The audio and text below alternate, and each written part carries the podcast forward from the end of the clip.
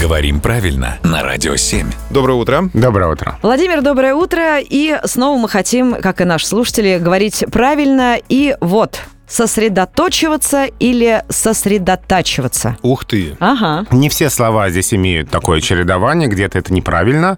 Но вот э, в этом случае словари фиксируют оба варианта. И сосредоточиваться, и сосредотачиваться. Можно. Да, но при этом нам с вами, тем, кто работает в эфире, такой свободы словари уже не дают.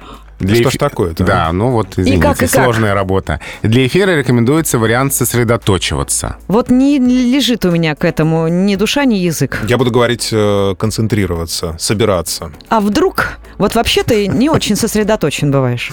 М, Да. М, Но Ну да, вот если положат текст и заставят прочитать, и там будет слово «сосредоточиваться», То ну, надо будет сосредоточиваться. И прочитать именно так, да. Спасибо. Спасибо, Владимир. Вот действительно, сколько нового. Вот э, раз и не знали.